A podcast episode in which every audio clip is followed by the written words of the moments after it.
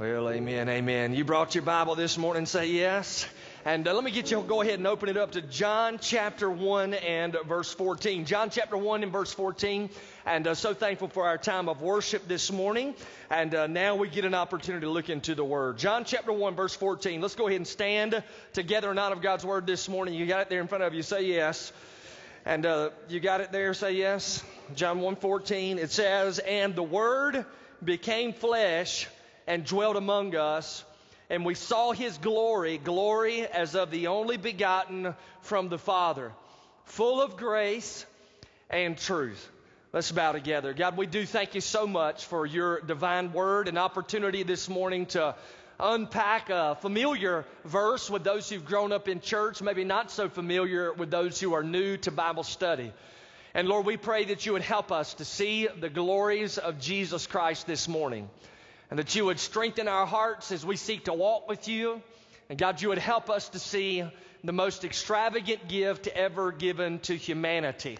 And God, I pray that we would respond by giving an extravagant gift back to you this morning. And it's in the name of Jesus Christ that we pray. And everybody said, Amen. You go ahead and be seated. Well, uh, this past week, I actually began to think about the fact that everybody pretty much who's coming to church is in the process of looking for new gifts. So you're trying to find birthday gifts for those in your family, maybe a wife, maybe a husband, maybe your children. And so you kind of want to get an extravagant gift. And then I ran across an article about some people who were giving extravagant gifts. Uh, one of those gifts is actually called a Bugatti. I don't know if you've ever heard of that before, but a Bugatti is actually a French made vehicle, and uh, that car can go up to 265 miles an hour. Amen on that? Amen. Well, let me tell you who actually gave that as a gift to another person. Uh, the person who gave it was a lady by the name of Beyonce. You ever heard of her? And uh, she gave it to Jay Z. And the cost of that Bugatti, listen to this, $2 million. Now, if you're here this morning, you don't know Beyonce and Jay Z, don't Google search it, all right? Just let it ride and uh, say amen. You don't know. them. But anyway, so that was an extravagant gift. But then there's also this other gift that I found in the same article. It was actually a pink Bentley. And the pink Bentley was $200,000. The dashboard was laced with diamonds. And this was given, listen, by none other than Paris Hilton as a Christmas gift, all right? Now, does anybody know who she gave it to? Anybody first service all knew it. I'm glad you guys don't watch TMZ, all right? God bless you. But uh, th- listen, she gave it to herself, right? She's like, Merry Christmas to me, all right? And uh, that was her gift. Well, as we look this morning at uh, both of these extravagant gifts, you and I know that God has given the most extravagant gift to humanity in His Son, Jesus Christ. And in John chapter 1 and verse 14 here, really what happens is we see Jesus being unwrapped before our very eyes. So let's just kind of walk straight through that verse that we've just read. And it says, And the Word became flesh and dwelt among us, and we saw His glory, glory as of the only begotten from the Father, full of grace and truth. Now, the title here given to the Lord Jesus Christ is the Word. The Word became flesh. Uh, the word is a Greek term, logos. It literally speaks of an expression, uh, it speaks of a statement that is given. Uh, to give you kind of an example, Krista and I uh, dated while we were in college, but there was actually one summer where we didn't have the opportunity to spend as much time with one another as we had previous. So she went somewhere for that summer, and I went at a different place. And so we began to write letters to one another that summer. And uh, she would write letters to me, and uh, as soon as they would come in the mail, I was fired up because I knew those letters were actually going to be her thoughts about me and uh, it was going to be her expression and her emotion towards me. And so I would rip those things open, and I could not wait to see what she had written. And uh, just so you know, they were all crazy good. Are y'all with me? But that's that's what she would do. Now, if you think about John chapter 1 and verse 14 here, what we have is God the Father actually spelling himself out to the world through his son Jesus Christ. Jesus is the Logos. Jesus was and is God expressing himself to the world. Jesus was and is, and I like to say it like this the explanation point of God's revelation of himself to the world. And so Jesus came, the Logos, and then the Bible says became flesh and became flesh. It just simply means that Jesus took on a human body. Now, unlike your birth or my birth, Jesus was born of a virgin to ensure his purity. He arrived on the scene of his creation as a baby in a manger. And then John goes on and says, And we uh, saw Jesus, and he dwelt among us. And that term dwelt takes our minds back to how God was with his people Israel in the Old Testament. See, in the, in the Old Testament, uh, God dwelt or he tabernacled with the people in the tent of meeting. So his Shekinah glory actually came upon the tabernacle uh, where he was with his people. But in the New Testament, the Bible is teaching us that God came in the person of Jesus Christ and he pitched his tent among men. And so the scripture says, and the Logos became flesh and dwelt among us. And I love what John says. He says, and we beheld his glory. That is, we witnessed with our own eyes the splendor and the majesty and the weightiness of the presence of the Lord Jesus Christ. And then he says, Glory as of the only begotten from the Father. That term only begotten speaks of the uniqueness of Jesus. Jesus is the only Son who has proceeded directly from God the Father. And then I love this last little phrase that he gives. He says uh, that he is full of grace and full of truth. Now, in this text of Scripture, John is actually comparing Jesus coming to give grace and truth with Moses, who actually brought the law and, and he kind of gives a contrast and a comparison. And so it's kind of like this uh, Through Moses, the law came and it exposed our sin. But through Jesus, grace came and he forgave us of our sin. Uh, through Moses, the law came and we see clearly our condemnation before Almighty God.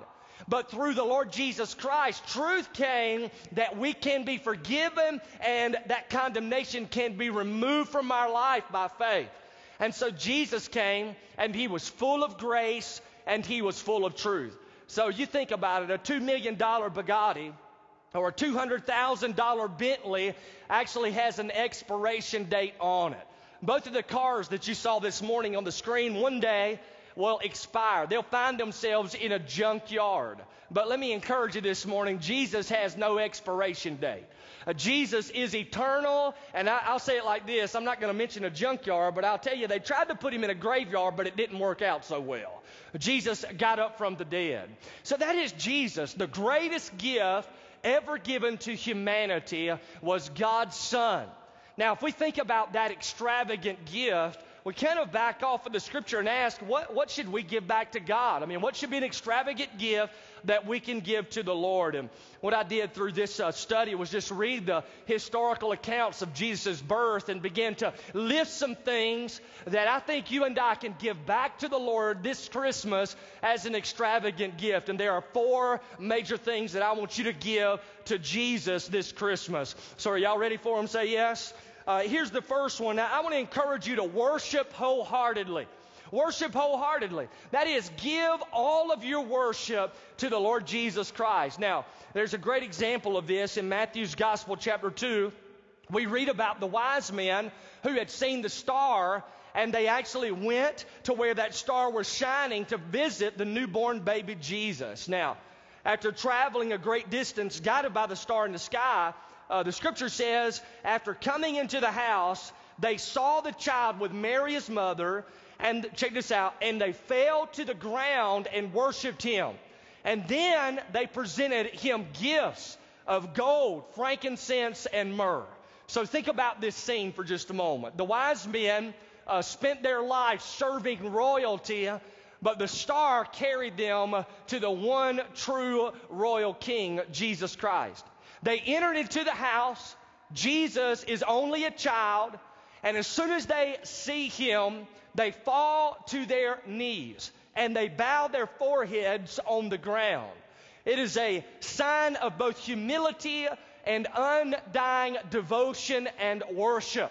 So they bowed before the Lord Jesus Christ and immediately began to give to Jesus gifts. They give him gold. That was common currency in those days. It was of great value. They give him as well frankincense and myrrh. Uh, these are aroma spices that are given to Jesus that also are of a great value. So they give their very best to Jesus. Wholeheartedly, they are worshiping Jesus Christ. Now, as I look at that scene, and I think about the Magi and how they were worshiping the Lord, I kind of come away encouraged. I want to worship the Lord in the same manner. Listen, Jesus Christ has come. Uh, he was born of a virgin. He died for my sin. I'm just talking about me, Levi. He died for my sin on the cross. He was buried and resurrected. And He has promised me an eternal home in glory. Uh, this Jesus is who I want to give my life to and worship Him. And you and I, when we gather together corporately, we should come in here with that same attitude, with that exact same desire a desire to wholeheartedly worship the King of Kings and the Lord of Lords. That means when you and I come uh, to corporately worship together, we shouldn't come in here half awake. We shouldn't come in here half baked. We should come in here with a genuine desire to see Jesus Christ lifted up. So that should be our heart. Corporate worship. You know, I agree with uh, David Platt, uh, who actually once described it in this way. And let me kind of give it to you uh, in the scene. Are y'all listening? Say yes.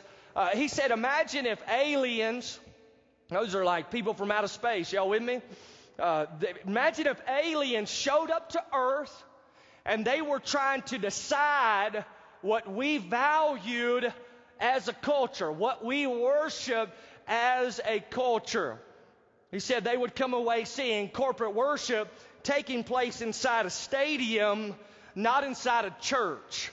Uh, they would think we worshiped on Saturdays inside a football arena, dressed in our team colors, high fiving strangers, singing fight songs for our teams. They would never think by watching us go to church that we worship the God of the universe on Sunday mornings. Isn't that overwhelmingly true? If aliens showed up, they would be shocked to find out that Sunday was the day set aside to worship Jesus. They would think Saturday was set aside to worship some game. Listen, where are you giving your worship to? Who are you uh, giving all of your honor to? So when we gather together on Sunday mornings, this shouldn't be your time to escape or withdraw. This shouldn't be a time for you to kind of slip your head on the back of a chair and take a nap. Uh, this is a time where you and I should be overwhelmed with God's people together at the grace and the truth that proceeds from Jesus Christ. That should be our heart. I mean, I pray that that is your heart. Worship wholeheartedly. Give your very best to the Lord Jesus Christ. Listen, I don't want to give leftovers to Jesus corporately, but I don't want to give leftovers to Jesus individually either. Listen, just as the Magi traveled and they bowed before the King of Kings. Listen, there are times in my life where I want to get along with Jesus. I want to get in my prayer closet. I want to sing words of thanksgiving and praise to Christ. And there are times when I want to get on my face before the Lord. Listen, this is a posture of worship. I'm humbled by His grace. I'm humbled by the fact that God would reach down and touch me and give me a new life. Why would I not want to worship Him with everything that I have? So, man, I want to encourage you this morning. If you're not worshiping Jesus wholeheartedly, get a grip, man.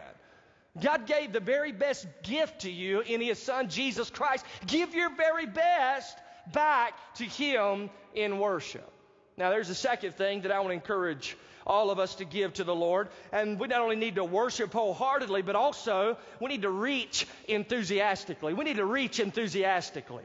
See, the angels of God uh, reached out to a group of shepherds one night as they were keeping their flock.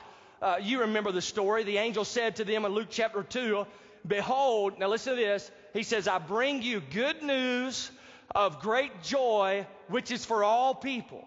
For today in the city of David there has been born for you a Savior who is Christ the Lord. Now, after hearing this, the shepherds went to Bethlehem, and there, just as they were told, they found the Lord Jesus. They were so overwhelmed by the glory of it all that the scriptures teach you and I that they went back glorifying, praising, and lifting up God for all that they had seen and all that they had heard, just as it had been told to them. Now you think about this scene, all right? The angels came and they said, We have good news. Now you and I, on the other side of the resurrection, the Bible says, as followers of Jesus, we are ambassadors. Just as the angels had good news, you and I also have good news. And the scripture says we are ambassadors in the sense that God Himself is begging people, listen to this, begging people through us that people might come to faith in the Lord Jesus Christ. Think about that for just a moment. See, those of us who have a personal relationship with Jesus should reach out enthusiastically to encourage others to come to faith in Jesus Christ. You know, one of my personal goals, and I just kind of encourage you, maybe that you want to make this a personal goal, but one of my personal goals is to share the gospel uh, with somebody at least once a week. So I'm uh, praying that God would open doors, and man, I'm seeking to share Jesus with people one on one. I want to be involved in doing that. Listen, I've got the greatest gift. Why wouldn't I want to tell somebody about what Christ has done? So I want to reach out. I'm also uh, praying uh, for someone who doesn't know Jesus Christ. I always like to have somebody, somebody's name actually written down in my own personal prayer journal, and I'm lifting that individual up to the Lord Jesus. And man, I pray for them and uh, praying that they'd even be here today. So that's, that's just something, man, I want to reach out enthusiastically. That's a gift I can give back to the Lord. God gave me the greatest gift in His Son, Jesus. Why wouldn't I want to tell people about that great gift? Now, as a fellowship, our community groups are actually set aside where you can get along with other people and strategically think about how you can reach others with the gospel. And so, as you get involved in a community group, just imagine what it would be like if the center of conversation as you gather together actually dealt with people who are far from God, people you were praying for, people you're strategically trying to reach out with the gospel. So that's a call upon every single one of us. That's not just something that a, a pastor would do. Uh, man, we do that just as followers of Christ. Now, I think you'd agree, and I'm convinced that as uh, we don't consider people who are outside the faith near enough. Would y'all agree with me on that? We just don't consider them. In fact, uh, in 2012, are y'all listening? Say yes. Because this is wild. I want y'all to listen to this. In 2012, our Southern Baptist Convention did some research and found that in uh, that year, 2012, we reached less people for the gospel of Jesus than years previous. In fact, it was the worst year for reaching lost people since 1948. They found, now this is what's shocking to me, they found that it took on average 50 Southern Baptist church members, 50 of them, to reach one person for Jesus in a whole year. Took 50 of them. Now, as I kind of think through that, I started thinking, well, I wonder, you know, how our uh, fellowship is doing, especially as they tell us now, 2014 Southern Baptist report, that 80% of churches are plateaued or declining. 80% of them. This is the group who have the, we got the best news in the world, man, in Christ. Plateaued and declining. So I thought about a Concord and some stuff for our fellowship. So, so let me just kind of share this with you. This is pretty interesting uh, current resident membership of Concord, 1,500 people. Uh, in a year's time, just the past 12 months, as far back as we went, uh, 63 souls have been baptized. So 63, that's pretty good. But think, think of it like this for a moment. It takes 50 church members to reach one person for Christ a year, according to the Southern Baptist Convention. That's all of them put together. But Concord, doing a little bit better, takes 24 Concordians to reach one person for Jesus in a whole year. 24 of us. That's how many it takes. Y'all out there say yes? Now that's that's that's good, but that's not near good enough.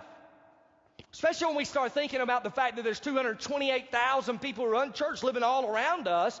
If we stay at our current rate, just our current rate, you know how long it'd take for us to reach those people? Over 3,600 years. Y'all gonna be around? To think about that, is that a good rate for the good news of Christ? Listen, if you've been redeemed by Jesus, don't you want to share that? I mean, every single Christmas you get some gift that you love bragging about. You're like, check out this new phone, check out this iPad, check out this television, check this gift out. But listen, you've been given Christ. Why would you not brag upon who Jesus is to those who are outside of the faith? Let, us be, let's be honest. Slip in here for just a moment. Look at me eyeball out. Do we really think people are going to go to hell without Christ? Or do we just kind of talk about that in a nonchalant way? People are standing over the pits of hell and we just all kind of gather and we never tell people? Do we, listen, do we really believe there is a hell to be shunned and a heaven to be gained? Do we really believe Jesus Christ said it? I'm the way, the truth, and the life. No man comes to God the Father but through me. I mean, do we really believe that? Or is that something we just kind of get around and speak religiously about? Listen, if you've been converted to Jesus Christ, one of your main goals ought to be to share Christ. You should have this desire to share Jesus.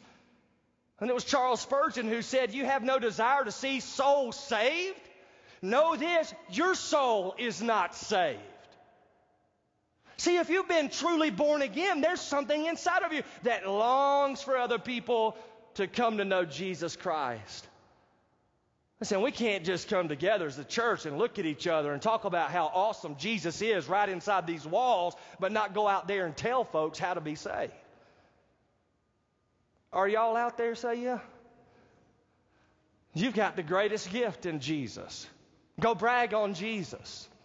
That's the second one, reach enthusiastically. Let me give you the third one here. Another great gift you can give, and that is that you would grow spiritually. That you would grow spiritually. Now, we may not think of it often, but throughout Jesus' early life, uh, Mary grew spiritually. Two times in Luke's gospel, the Bible says Mary treasured all these things, pondering them in her heart. Scripture says this about her as she listened to the shepherds talk about what the angels had said concerning Jesus. Scripture also says this about her after she listened to Jesus say, uh, Did you not know that I had to be in my Father's house? Listen, Mary didn't completely understand all that was going on in her son's life, but she treasured in her heart what she was learning about him. Now, as I think about this, the greatest thing you and I can do in this life is to get to know Jesus Christ personally. By this I mean treasure in our heart what the scriptures teach us about Jesus and seek to obey his commands. And as we look into the light of Jesus Christ, we'll be transformed from glory to glory. That is, we become more and more like Jesus. And are y'all listening? Are y'all listening? Say yes. When Jesus was here upon the earth, what was he involved in doing? He was reaching out. He was doing the Father's will, sharing, repent, and be saved.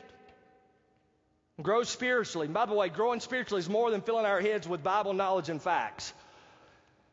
This is the act of applying what we have learned from Jesus, which alters how we live. And whenever we grow spiritually, it deepens our love for Jesus, which is displayed in our love toward one another. You see, the reflection of our spiritual maturity is the extent to which we love one another. This is one of the primary reasons we have grow groups in our fellowship that meet together on Sunday evenings. And I'm fired up about them beginning again in January. Uh, Kristen and I taught a grow group last semester. It's a great opportunity for us, man, to get to know people in our fellowship and to learn what's going on in their life so that we can pray for them. And as we grew together, man, we, we learned to love people even more. Listen, grow spiritually. That's a great gift that you can give to the Lord Jesus. And then the last thing I want to share with you is that you would serve thankfully. Serve thankfully. See, after Jesus was brought to the temple and Mary and Joseph offered up their sacrifices to God, Simeon came in and held Jesus in his arms, saying, My eyes have seen your salvation but check this out. What's interesting is that Simeon had a promise from God that he would see the Lord's Christ before he passed. And indeed, that's exactly what he did. The scripture says, And there was a prophetess, Anna, the daughter of Phanuel. Now listen, of the tribe of Asher. She was advanced in years and had lived with her husband seven years after her marriage.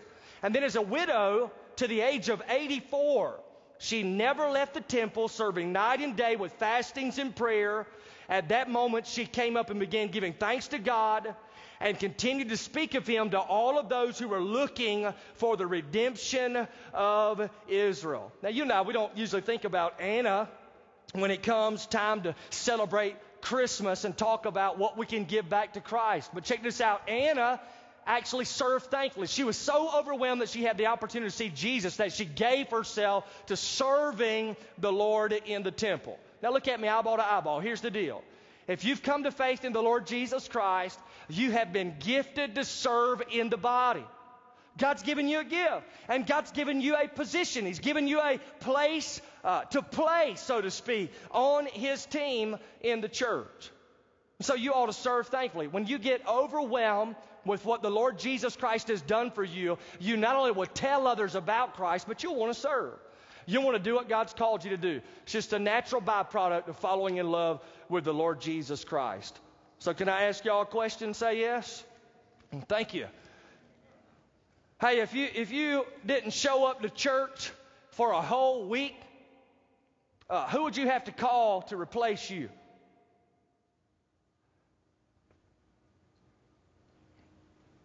If you didn't show up for a whole week, let's say, I mean, you missed Sunday morning, Sunday night, you missed Wednesday night, who would you have to call? Say, hey, I'm not going to be there, man. I need you to serve in my place.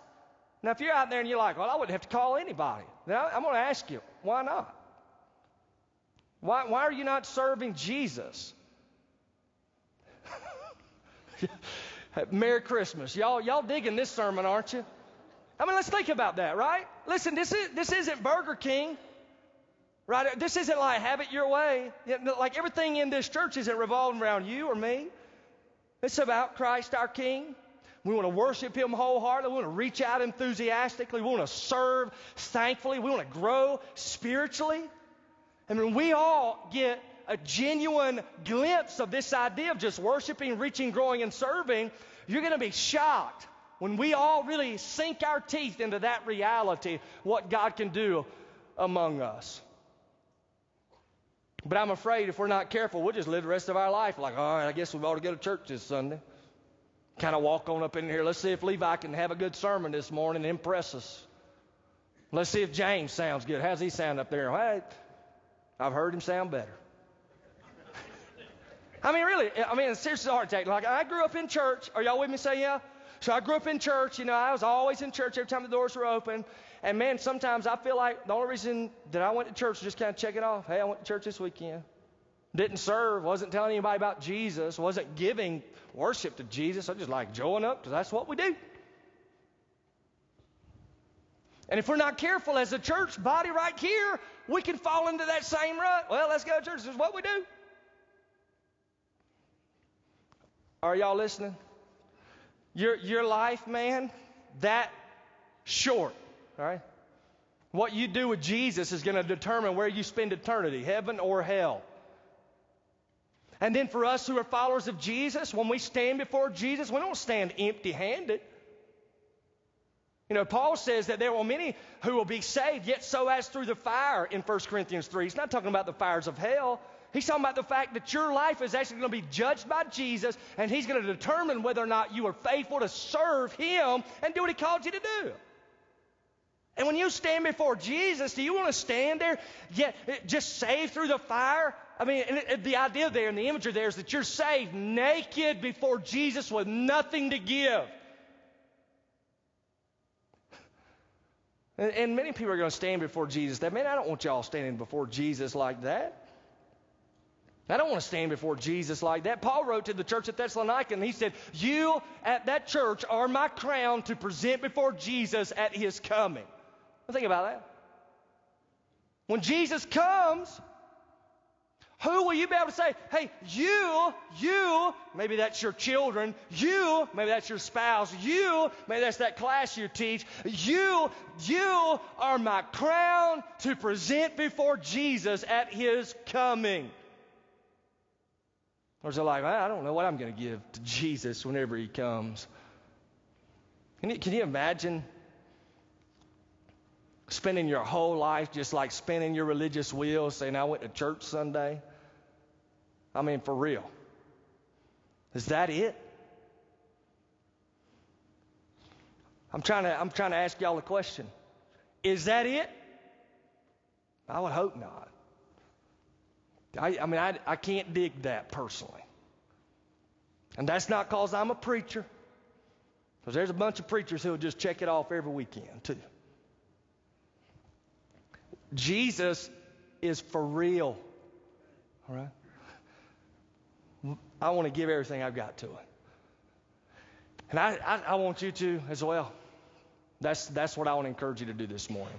Extravagant gift given to you in Christ, give an extravagant gift back to Him. Give Him your life. Amen? Well, let's bow. Father, in Jesus' name, speak to hearts right now.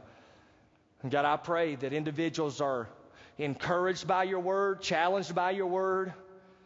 God, we wouldn't just check church off, check this whole thing of Christianity off as if we've kind of gone through the motions. But we give ourselves over to you. Your heads are bowed, your eyes are closed, nobody's looking around. But you might be in here this morning and you've never genuinely trusted Christ with your life. Well, I want to encourage you to make a decision this morning that will change you for eternity. God created you to know Him. And what separates you from the Lord is sin. And if you hold on to your sin, you'll be separated from God forever. You'll, you'll go to hell when you die. Man, we don't want that. The Bible teaches the Lord doesn't even want that. He's not willing that any would perish, but all would come to everlasting life. Man, God so loved you, He sent Jesus. And if you believe in Him this morning, you can have eternal life. Grace and truth can overwhelm you. So, right where you are, if you need to place your faith in Jesus, or maybe you're like James, who was sharing a moment ago. You, you kind of went through the motions when you were a kid, but you never genuinely gave your heart to Christ. Today may be the very day that you give yourself to Christ. So if that's you this morning and you need to give your life to Him, just pray something like this in your heart as I pray out loud. Just a simple model prayer here for you, all right? Just pray something like this Lord, I'm a sinner. And I can't get rid of my sin. I'm not good enough or religious enough. I've sinned before you. But I thank you for your son Jesus who died in my place on the cross. I thank you for the resurrection. And today I want to follow Jesus. I want to give my life to Him. So this morning I'm turning from my sin, my old way of thinking and living, and I'm placing my full trust in you. And help me to be unashamed about the decision that I've just made this morning.